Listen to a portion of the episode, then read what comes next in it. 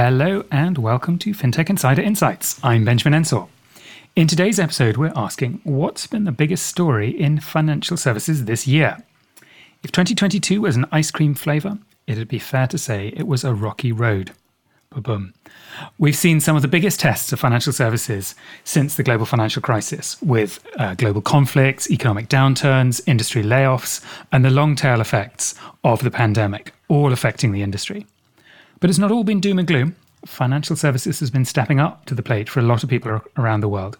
And we've seen big progress in inclusion and uh, big developments in many emerging markets uh, of widening access to finance. So, for the last FinTech Insider of 2022, we put together a panel of experts to discuss what have been the biggest stories in financial services in 2022? Why did these stories have such an impact? And how will these stories shape 2023? We'll discuss all these and more in today's show. But first, a few brief messages. Don't go anywhere. Here at 11FS, we believe in explaining FS without the BS. That's why we created our 11FS Explores series videos that break down a complicated financial services topic into something everyone can get their head around, such as non fungible tokens, buy now, pay later, the cost of living, ESG, circular economies, embedded finance, and inclusive design. Search 11FS Explores on YouTube now.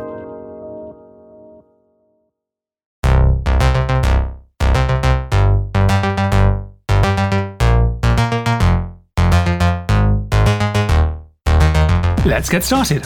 As always, I am joined by a panel of amazing guests who are going to shed some light on this year's events.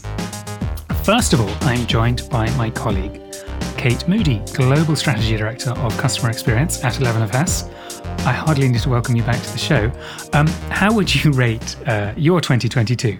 Yeah, I enjoyed the Rocky Road pun. Absolutely. I think it's a very good description. I think, yeah, my 2022, I think, has been probably as mixed as, as everyone here's. You know, came back to work in early this year after my, my mat leave, so some time off from the world of fintech. Very excited to kind of get back into into the world of fintech, and it's as you say been a, a year of ups and ups and downs. So lots of excitement, but also lots of um, stresses and, and difficulties as well. So yeah, very good, very good description, and one that I definitely agree with. We have a welcome return to FinTech Insider for Mary Ann Azevedo, senior editor at TechCrunch.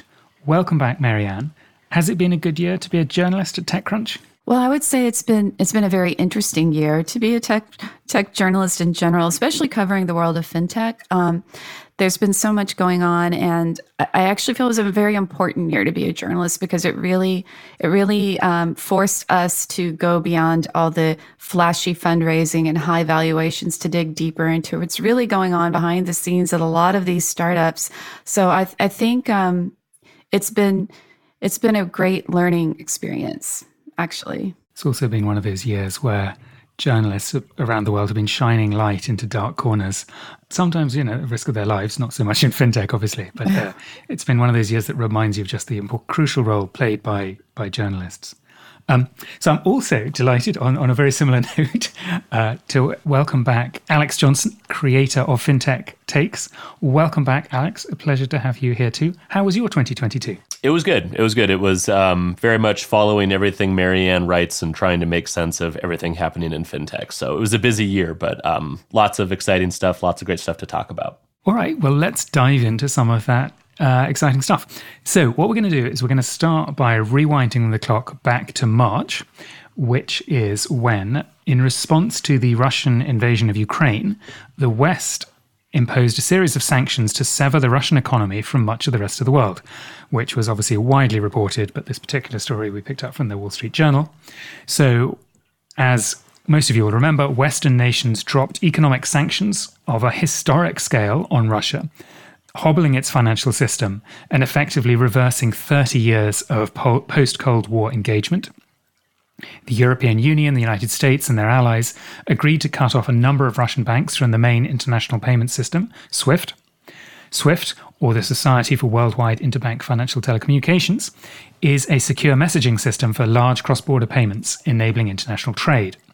The response to the invasion of Ukraine reverberated through Russia's economy, which has largely been cut off from much of the Western world. It also hindered the ability of Russia's central bank to manage the country's financial system and mitigate the damage. Western banks and businesses, including Visa, Mastercard, H&M, and Apple, added to their government's actions by halting their own operations in Russia and sales to Russian companies. Removal from SWIFT is deemed to be a severe curb because almost all banks use the system for international transfers. So, Kate, I'm going to come to you first. Have these sanctions worked? Well, I'm definitely not a foreign policy expert, but I think you know I think most people would say that by most measures um, of success, that the Russian war is is failing, that they have not achieved the the outcomes that they were aiming for, and I think a large part of that has been due to the financial pressures that these reg- um, these uh, restrictions have, have put on the Russian state. Um, so we've seen huge economic challenges in Russia, but also throughout the whole rest of Europe and the wider world. So um, I think definitely the sanctions have contributed to reducing the success of the Russian campaign. Have we seen the war in Ukraine end as of the time of recording? Not, sadly, um, but it's definitely reduced its its success, but had huge repercussions through the rest of the world that we're still, you know, understanding the impact of and are likely to reverberate for for months to come. Alex, what's what's your sense of this without without diving into politics, which is hard to avoid on a, on a topic like this? There, you know, people been calling for more severe sanctions. People been calling for you know fewer sanctions. Do you think the sort of financial services industry has sort of do you think they've, they've used appropriate financial sanctions? Do you, have you seen any sort of gaps or obvious weaknesses in this in this approach? Yeah, I mean, I think one of the takeaways that I had from it was just uh, shining a spotlight on AML, which is a topic that we obviously talk a lot about in fintech and in financial services. Like, this is why we have AML restrictions, right? Is for things like this. I mean, obviously, you want to curb bad behavior or criminal behavior all the time. But when there's something like this that's a real pressure test for the system, this is why we have AML. This is why we have the ability to update sanctions. And I think for the most part, you know, going off what Kate said, it has been pretty effective. I haven't seen a ton of gaps. I, I do remember a lot of commentary at the time talking about crypto as maybe a sort of off ramp or way to get around sanctions. Um, and I thought that was a really interesting discussion, actually, because it just sort of pointed out the limitations for crypto or really any other solution for, for circumventing sanctions, right? I mean, there really aren't a lot of ways to get around it because at the end of the day, you have to have off ramps and you have to have on ramps, and all of those are subject to uh, AML. And thus, I think the sanctions pretty much across the board were pretty effective. I suppose one of the risks of this, in a sense, I mean, risk isn't really the right word. One of the potential downsides of, of this for, for Western countries is that it could result in Russia and China and other countries just simply building alternatives.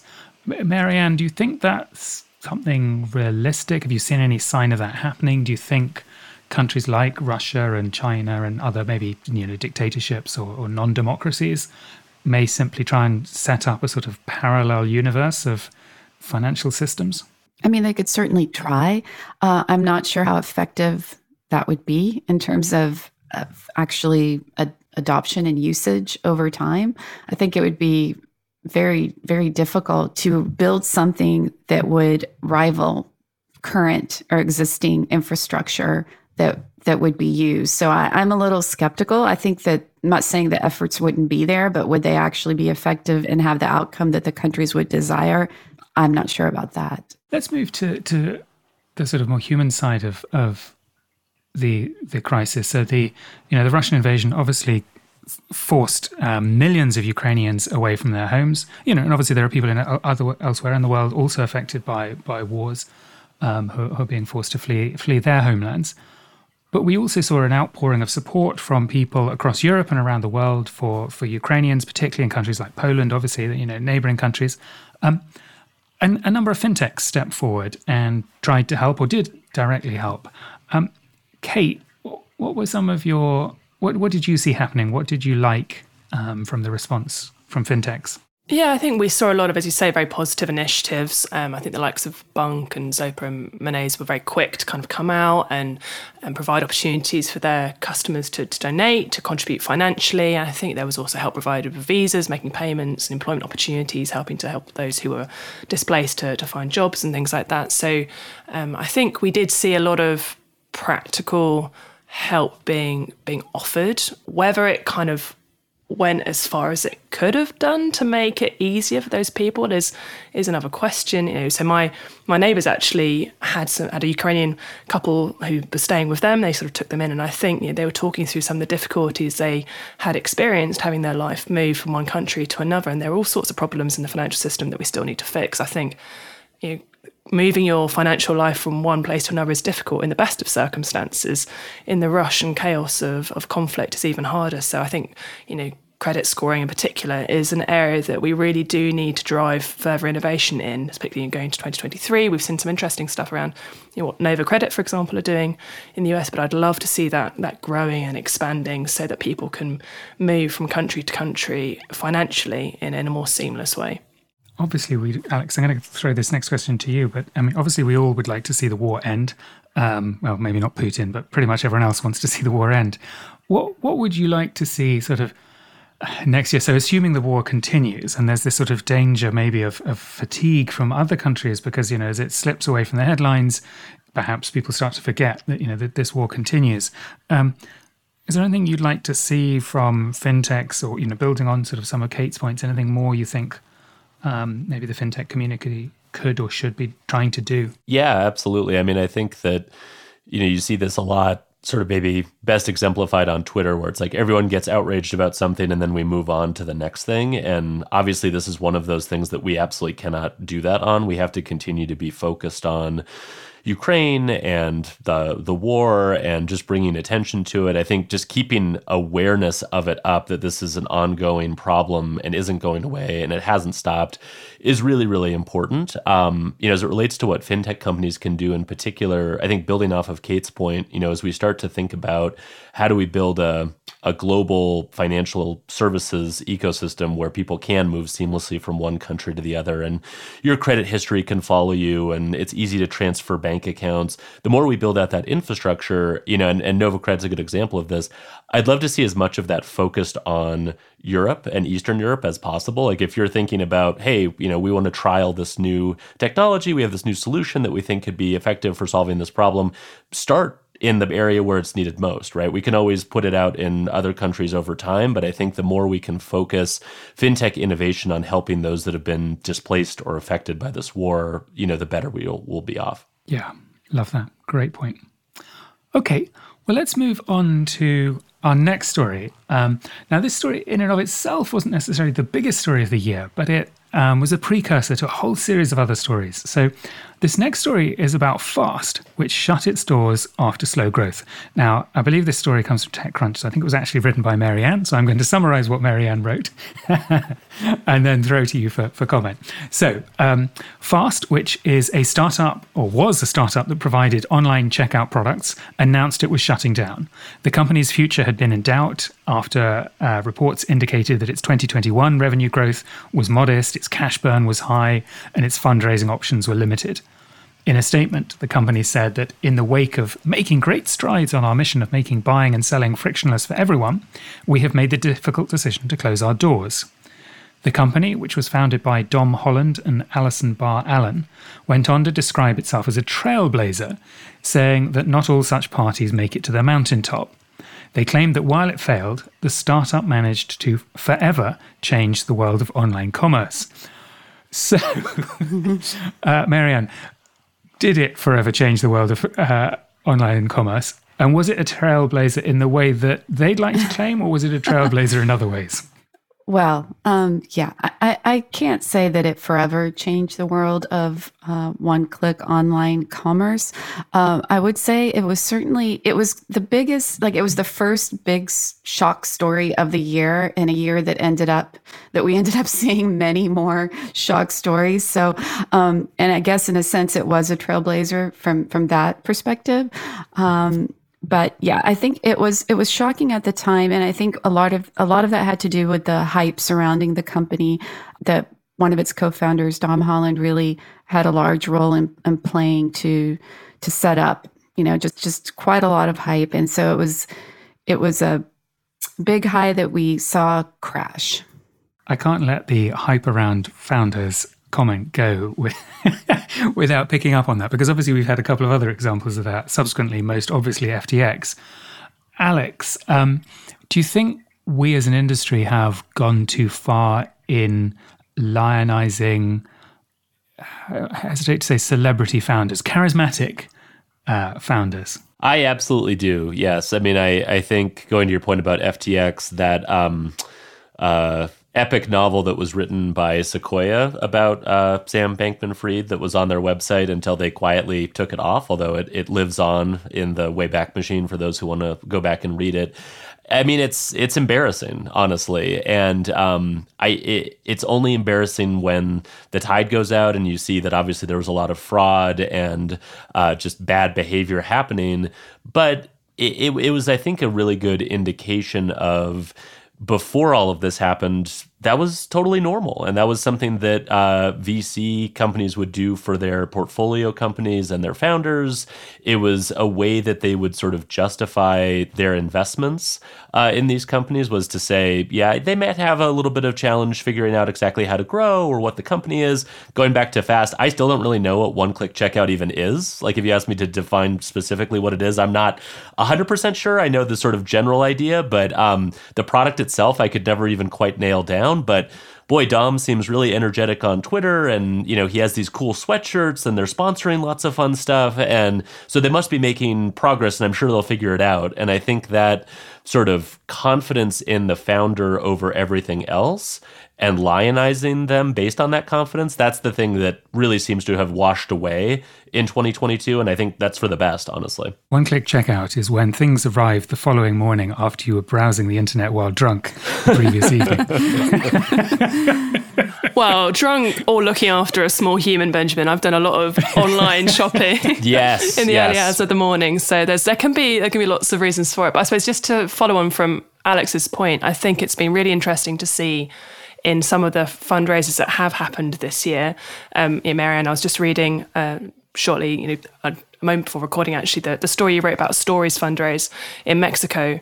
Um, and I thought it was particularly interesting how much the, the VCs kind of backing them talked about the experience of the team and, and their sort of track record in sort of incumbent financial services institutions. So I think that has been also a theme of this year that we're starting to see those those fundraisers focus more on the sort of traditional financial services credentials of the founding team, and I think that's been really interesting to see play out.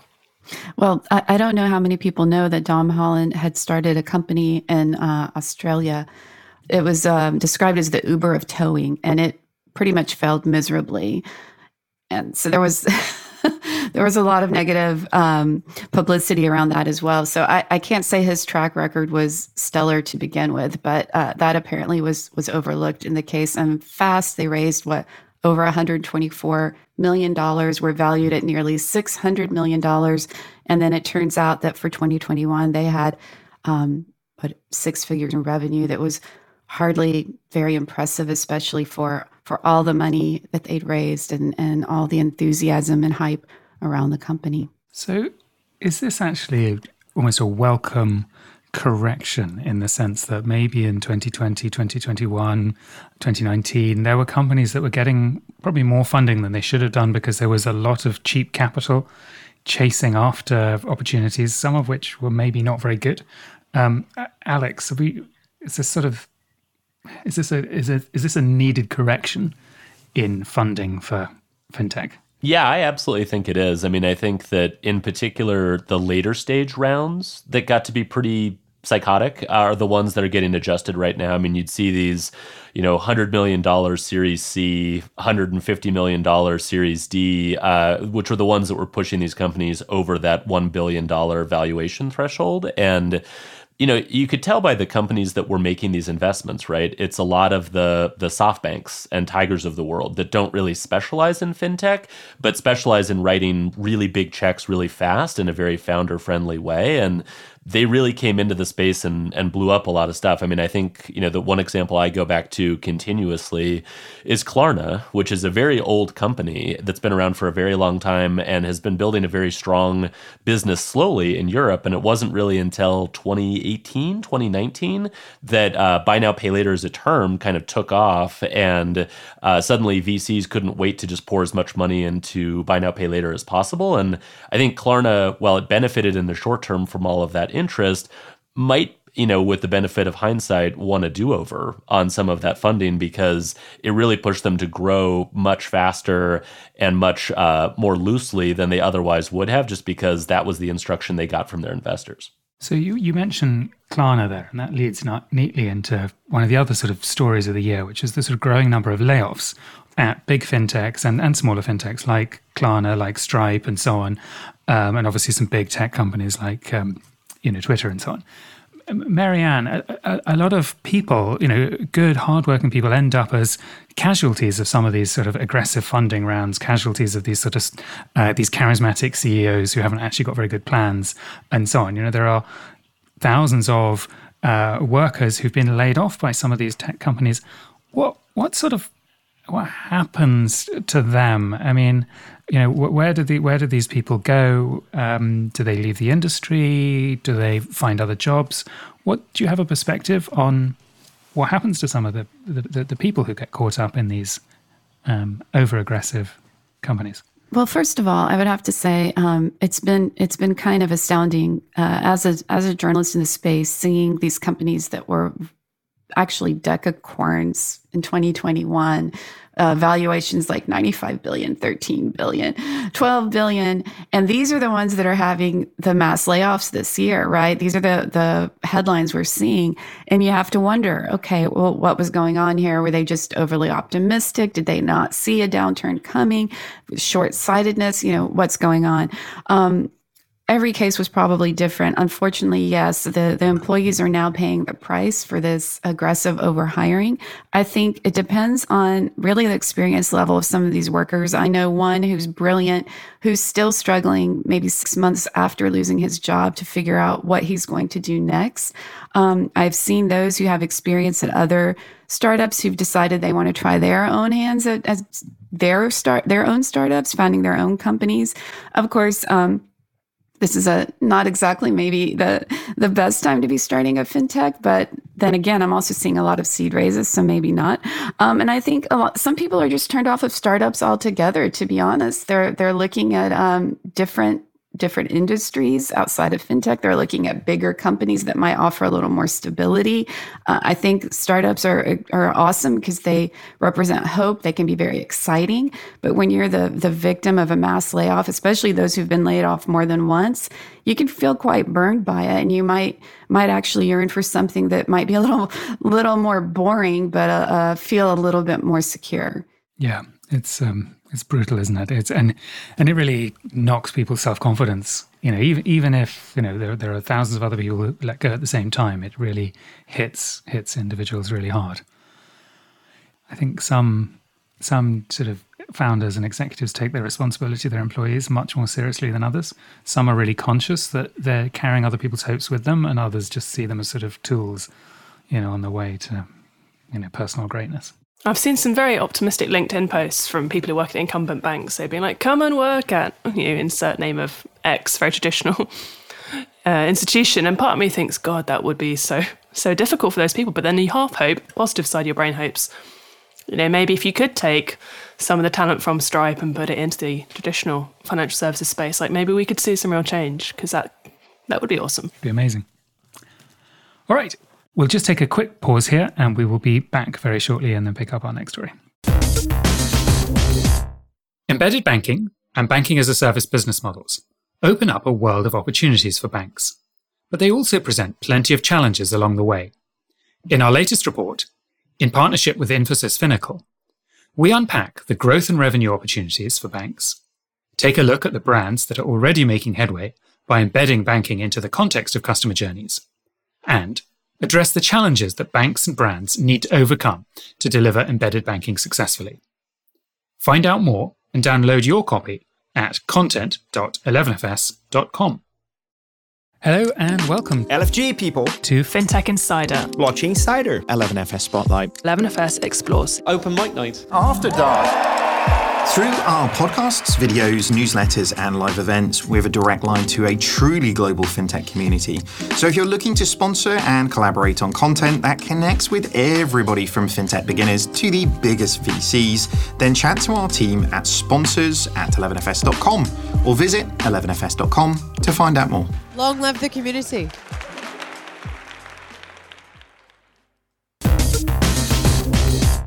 Okay, let's now move on to our final big story um, to round up 2022.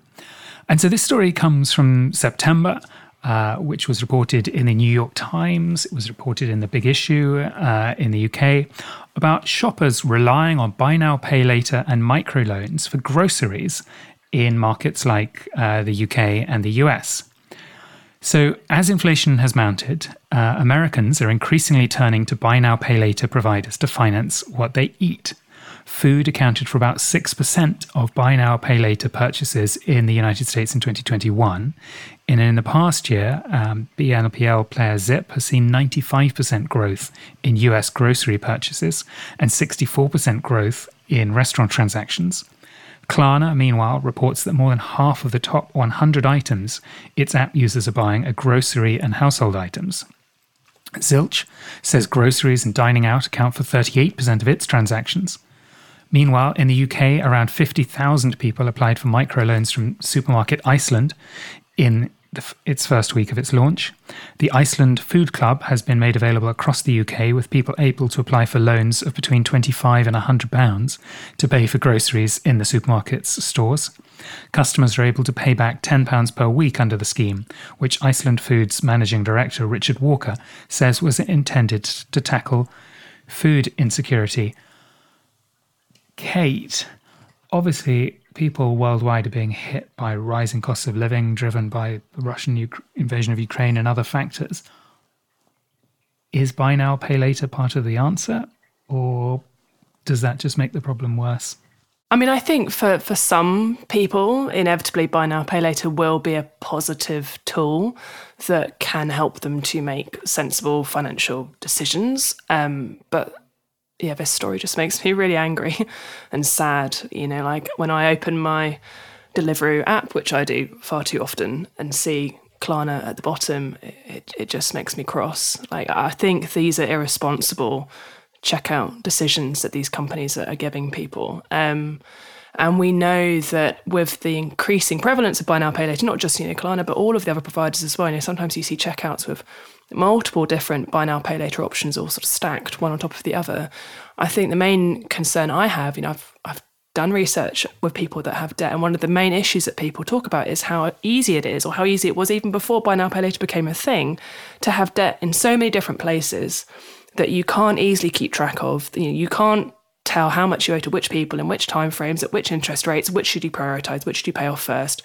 What impact is that having on your credit score? What impact is that going to have on the financial decisions that you can make further down the line? Um, yeah this this story just really really really concerns me. And i think buy now pay later is is definitely an improvement on the sort of historical credit card industry with its exorbitant interest rates for sure. But does that mean it's a perfect tool in its current status?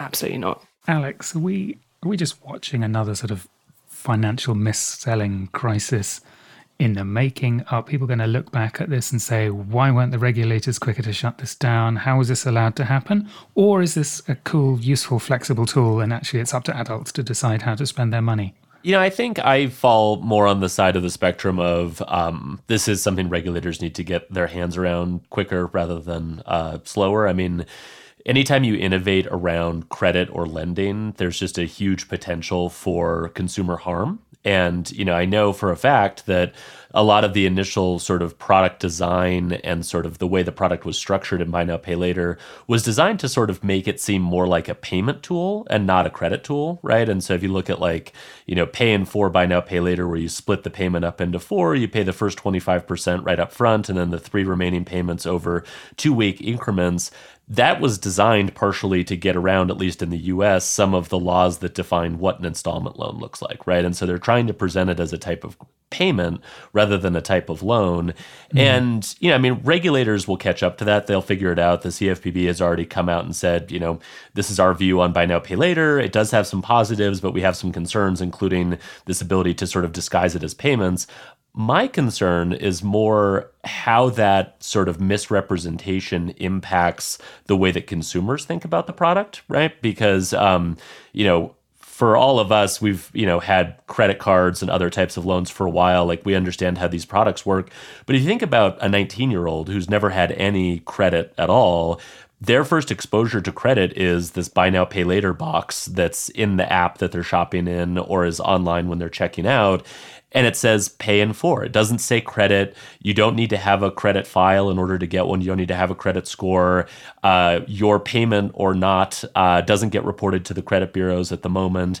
And so there's a whole bunch of things that I think were potentially teaching badly to younger consumers around buy now pay later uh, because it is credit and we should be teaching that appropriately. And so i don't necessarily think uh, in the abstract it's a bad tool but the way that it's been implemented and the way that it's been sort of disguised as a payment rather than a loan is i think going to have some long-term negative consequences. Do you agree Mary Ann? Um, and, and it, does it matter what people are buying paying for with it as well? Yes, I mean I, have been watching the space for a while, and actually was I, am kind of with Kate. I was a little bit horrified to to read this and learn this. Um, I didn't even realize that this had become the case. I know that buy now, pay later has become um, very mainstream and ubiquitous. It's it's everywhere. Um, but it, you know, at first it was kind of more for these luxury purchases. You know, your Pelotons, things like that. Now that it's like trickled down into to groceries, does worry me quite a lot. Um, I think that uh, Alex's point of, about people not really understanding, not just younger consumers, but consumers in general not quite they're not really they haven't been educated on what buy now pay later is. They look at it oh there's an easy way to to pay for for this easy way to pay for that. They can very easily get in over their heads find themselves in, in serious debt um, and because they don't they don't view it as credit that they're not really being as careful actually in fact they're probably being less careful than they would be if they were paying with a credit card so i, I think there's a lot of things to be concerned about I, I do think it can be useful it can be helpful but 100% there needs to be more education around it, more regulation around it. Well said. Kate, should we flip, flip this around because it's it's it's easy for the four of us to sort of sit here and, and say, hey, this is this is this is bad, and it is bad, um, and and it's it, if it's getting people into more debt, that's obviously not good at all. But if we turn it around, what what could and should fintech companies and established financial services companies be doing to try and help customers with the cost of living crisis? Have you seen some positive things that, that firms can do. Yeah, absolutely. And I suppose you know, even with buy now pay later, you can definitely see positive use cases. So we know huge amounts of data shows that people with lower incomes face poverty premiums because they're not able to access you know, the cheaper prices of buying things either sort of outright or in bulk. So I can definitely see how, with the right kinds of journeys, and you know, as Alex and Mary Ann have sort of talked about, if, if these products are positioned and explained in the right way, then there are definitely ways that using credit can help people on low incomes to actually save money because they are able to access products um, more efficiently. But we've seen all sorts of other innovations in, in fintech as well. I think I posted on LinkedIn recently. I love what the US FinTech Dave has done by integrating their sort of side hustles discovery feature into their app, like actually helping people to increase their income um, in a way that is customized to them and their circumstance and the location, I think is awesome. Um, and we've also seen some apps start to do some really cool stuff around helping people to really actively reduce their spend. Um, so I think you know, Snoop is one of the examples in the UK that we always look at. And they do some really great analytics work to help people understand where they could re- reduce their bills, where they could find vouchers and savings. So there's all sorts of great things out there. Um, I am starting to get a bit annoyed at my Monzo account for just telling me that I'm spending more this month but not really telling me what to do about it. I think that kind of observational insight is just quite frustrating at the moment. And I think it's those fintechs that are going the next step on to actually help people make choices or take action. Those are the ones that I think are going to make a real difference. Yeah, love it. Alex, a quick throwback question to you. Uh, you, you, you made that point about regulation. It's easy with hindsight. Um, do you think the regulators in, in different countries should have moved faster? Is, is, do you think that was a massive misstep from the regulators? Yeah, I do think they should have moved faster. I mean, I think that one of the things that we sort of discount in terms of how fast these different things can move within fintech and financial services is the impact of the larger macroeconomic environment, right? And so um, I think buy now, pay later surged over the last couple of years because we were in a low rate environment, right? And it was really inexpensive for companies to borrow money and then lend that money to consumers. It was really inexpensive for consumers to borrow. And we were in sort of a consumption on mode, right? And it, it does honestly bum me out that uh, a lot of the regulations around buy now, pay later are just kind of getting put in place now or thought about mm. now as we're in a high rate environment. And I think buy now, pay later lenders are taking their foot off the gas. Like we missed the window to really address the problem and help prevent consumer harm. And so I do think that when we're approaching this from a regulatory perspective, I know there's a process, I know there are timelines, I know you can't do things overnight, but recognizing the larger sort of market incentives that are driving this behavior, I think is incredibly important for having timely regulation that actually helps. Well said. Okay, that's a lot of turbulence for one show. So we're going to move on and try and end on a high note uh, to take us out. Um, so we're going to ask all of you, including me, what has made you feel good about uh, financial services this year? Kate, let's start with you. Yeah, I mean, it's actually lots of things to choose from here. There is a lot of positivity out there. I think something that I have particularly enjoyed seeing this year has been some of the rebalancing of sort of VC money. You know, obviously we've seen difficult fundraising environments in in sort of the Western markets, but I've loved seeing LATAM fintech in particular be be more in the spotlight. Mary Ann, I know you've been covering this, and I've, I've loved reading kind of your coverage of it. So, um, you know, we saw Nubank turning a profit in Brazil. Um, as I mentioned earlier on the show, you know, I thought it was great to see Stori in Mexico um, having that that great fundraising round. You know, they've they've seen huge growth, and these are countries that um, have you know, customers in those in these countries have been hideously underserved by traditional banks for for so so long. Have you know, histories of great sort of financial uncertainty that every time I speak to customers in those regions, it makes me realise how um, how ungrateful I am for the stability that I've experienced in my own life. Um, so I really believe that fintech can have a huge and is having a huge impact in giving customers in those markets more choice uh, and more visibility and clarity on, on their financial lives. And that to me is really, exciting that you know, money is maybe starting to go out of out of some of those established markets and moving more towards developing markets. And um, I've, I've, spent some time in LATAM, so maybe I'm a bit bit biased towards it, but um, I'm loving seeing that that growth and, and that excitement there. I love it. Mary Ann, what, what, what positive story really caught your eye in 2022? Yeah, I would have to say when you when we say story, I would think maybe trend is is a a better word. Um, I am not a fan of the way uh, the credit score is determined, you know, uh, here in the U.S. So I'm I'm really it's, it's I mean, what decades old I don't know. This, this is just something that was decided upon so long ago that just doesn't make sense anymore, right? The, the, criteria that a person's credit score is based on. So I'm, I'm really encouraged by different companies offering credit um, on different things like cash flow and income, as opposed to just you know your credit score. I'm also, I mean, not as opposed, yeah, not just uh, your credit score. I'm also encouraged by things like people earning uh, if we're going to have this this antiquated model people getting points for doing things like paying rent on time or um, paying for subscriptions every month on time. Like even things like Netflix, I wrote about one company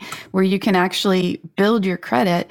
You can earn, I guess, earn points um, towards your credit score essentially by doing things that a lot of people do all the time, but they don't really get any positive consequences out of them. You know, paying rent, paying for subscriptions. So that that kind of that kind of thing is encouraging to me because I do I agree and I agree with you, Kate. Um, my husband's Brazilian, and I and it's absolutely disgusting like the the interest rates that people have to pay in Latin America and it's like those who who can least afford it are the ones that are having to to pay these awful rates and have very little access to to financial uh, products that others have. So anyway, I get I get a little heated on the topic, but I, I just think opening up access in these different ways, giving people options, and not not ba- you know having a credit the definition of a credit score change and evolve is encouraging to me.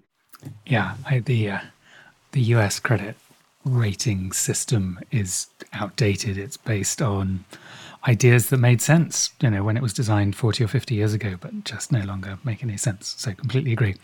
Alex, what trend or story um, made you feel most positive about the industry in 2022? Yeah, I'll I'll pick out a trend as well. I I think that for me it's um, the stubbornness of early stage fintech founders that are building in categories that VCs don't like. Right. So there's, I think, a, a general trend, which makes sense, which is that um, if you're going to start a fintech company, pick out a trend or an area within fintech that VCs love. It'll be easy to get funding. You can say, oh, we're going to be Plaid for X or Stripe for Y or whatever. And you get a big check and off you go. That's what a lot of people do, but there is a subset of founders that I really like um, who intentionally go into those pitch meetings and go, we want to do personal financial management. And like any VC that's invested in fintech for a while thinks personal financial management is horrible. They probably have had a, a, product or an app that they backed in the past that didn't work. But the founder's perspective on PFM is look, this is still a problem that's unsolved, right? We we need to fix this problem. Clearly, people don't have a good grasp on how to manage their money. They tell us in every survey that they want be- help better managing their funds, and maybe we just haven't cracked the code yet on the technology, the interface, the way to interact with consumers to help them better do this. Maybe we don't need just one PFM app in the market. Maybe we need a hundred for all the different segments of consumers and the different ways they think about their money.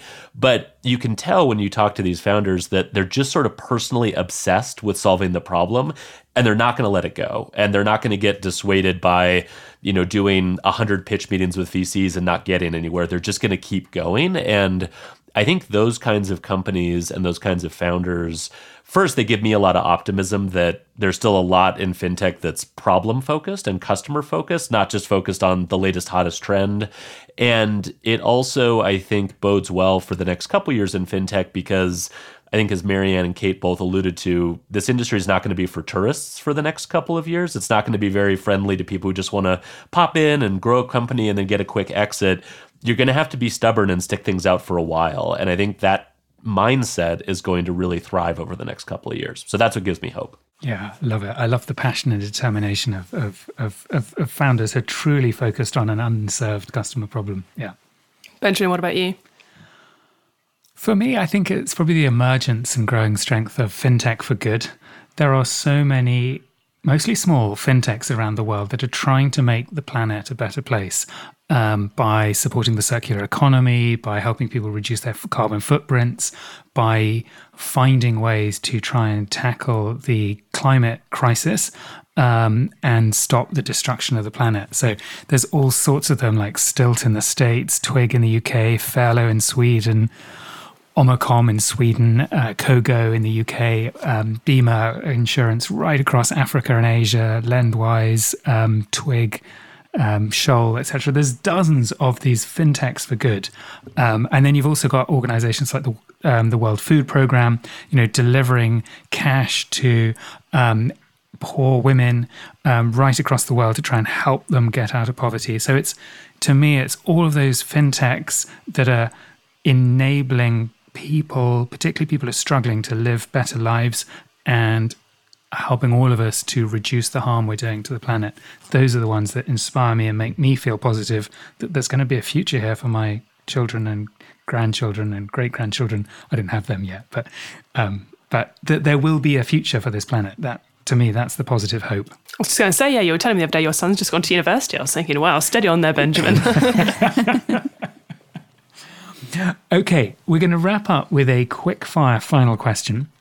What 2022 buzzword would you love to ban going into 2023?